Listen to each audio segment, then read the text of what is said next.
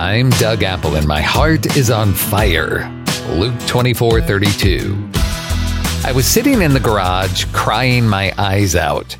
I wasn't crying because I was sad. I was crying because I wanted to kill someone, but since that was not an option, all that was left was crying. I was playing an older boy in basketball and he beat me mercilessly and it was so frustrating. I grew angrier and angrier. And if there's such a thing as murdering someone in your heart, I did it repeatedly that day. My mom finally came out to help me settle down, but that day was the apex of my hyper competitive childhood. I wanted to win, to always win, and I hated losing. One time I was wrestling a friend, which was fine. It was competitive, but then his brother jumped in and the two of them pinned me to the ground. I was spitting mad, and this was my best friend. Why was I hyper competitive? I have no idea. I guess I could say I was born that way. After that tearful, angry basketball game, I started to get better control of my competitive nature. I realized it's just a fact of life. You can't win every time. But it was definitely still there under the surface, a beast waiting to rise up.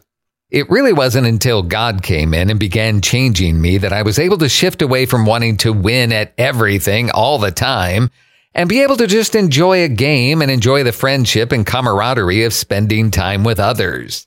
For example, if you and I went and played a game of tennis today and you played great and beat me every time, I could still enjoy the game and even be excited for you and your skill and the great shots you made.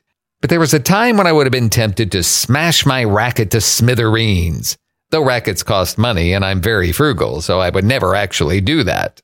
I bring this up to say that just because we might say we are born a certain way with certain desires doesn't mean that's actually who we are. Those feelings are not our identity. There's a movement in our culture today that says if you have certain feelings, then that is who you are, period. If you don't roll with those feelings, then you're not being your authentic self, and you're even going to end up a psychological mess, if not downright suicidal. Have you ever felt like you were going north, but you were actually going south? Have you ever felt like eating a cookie was exactly what your body needed? Have you ever felt like life would hardly be worth living if you couldn't live it with that one certain person?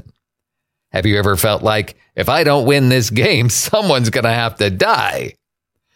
Feelings are great, but they're a terrible compass. They can just as easily lead you in the wrong direction as they can lead you in the right direction. What we need is an actual compass. When it comes to life, I have found an effective compass in God's Word in the Bible and in listening to the still small voice of His Holy Spirit. Being hyper competitive, even though it was a dominant feeling, and even though, as far as I can tell, I was born that way, according to the Bible, it wasn't leading me in the right direction.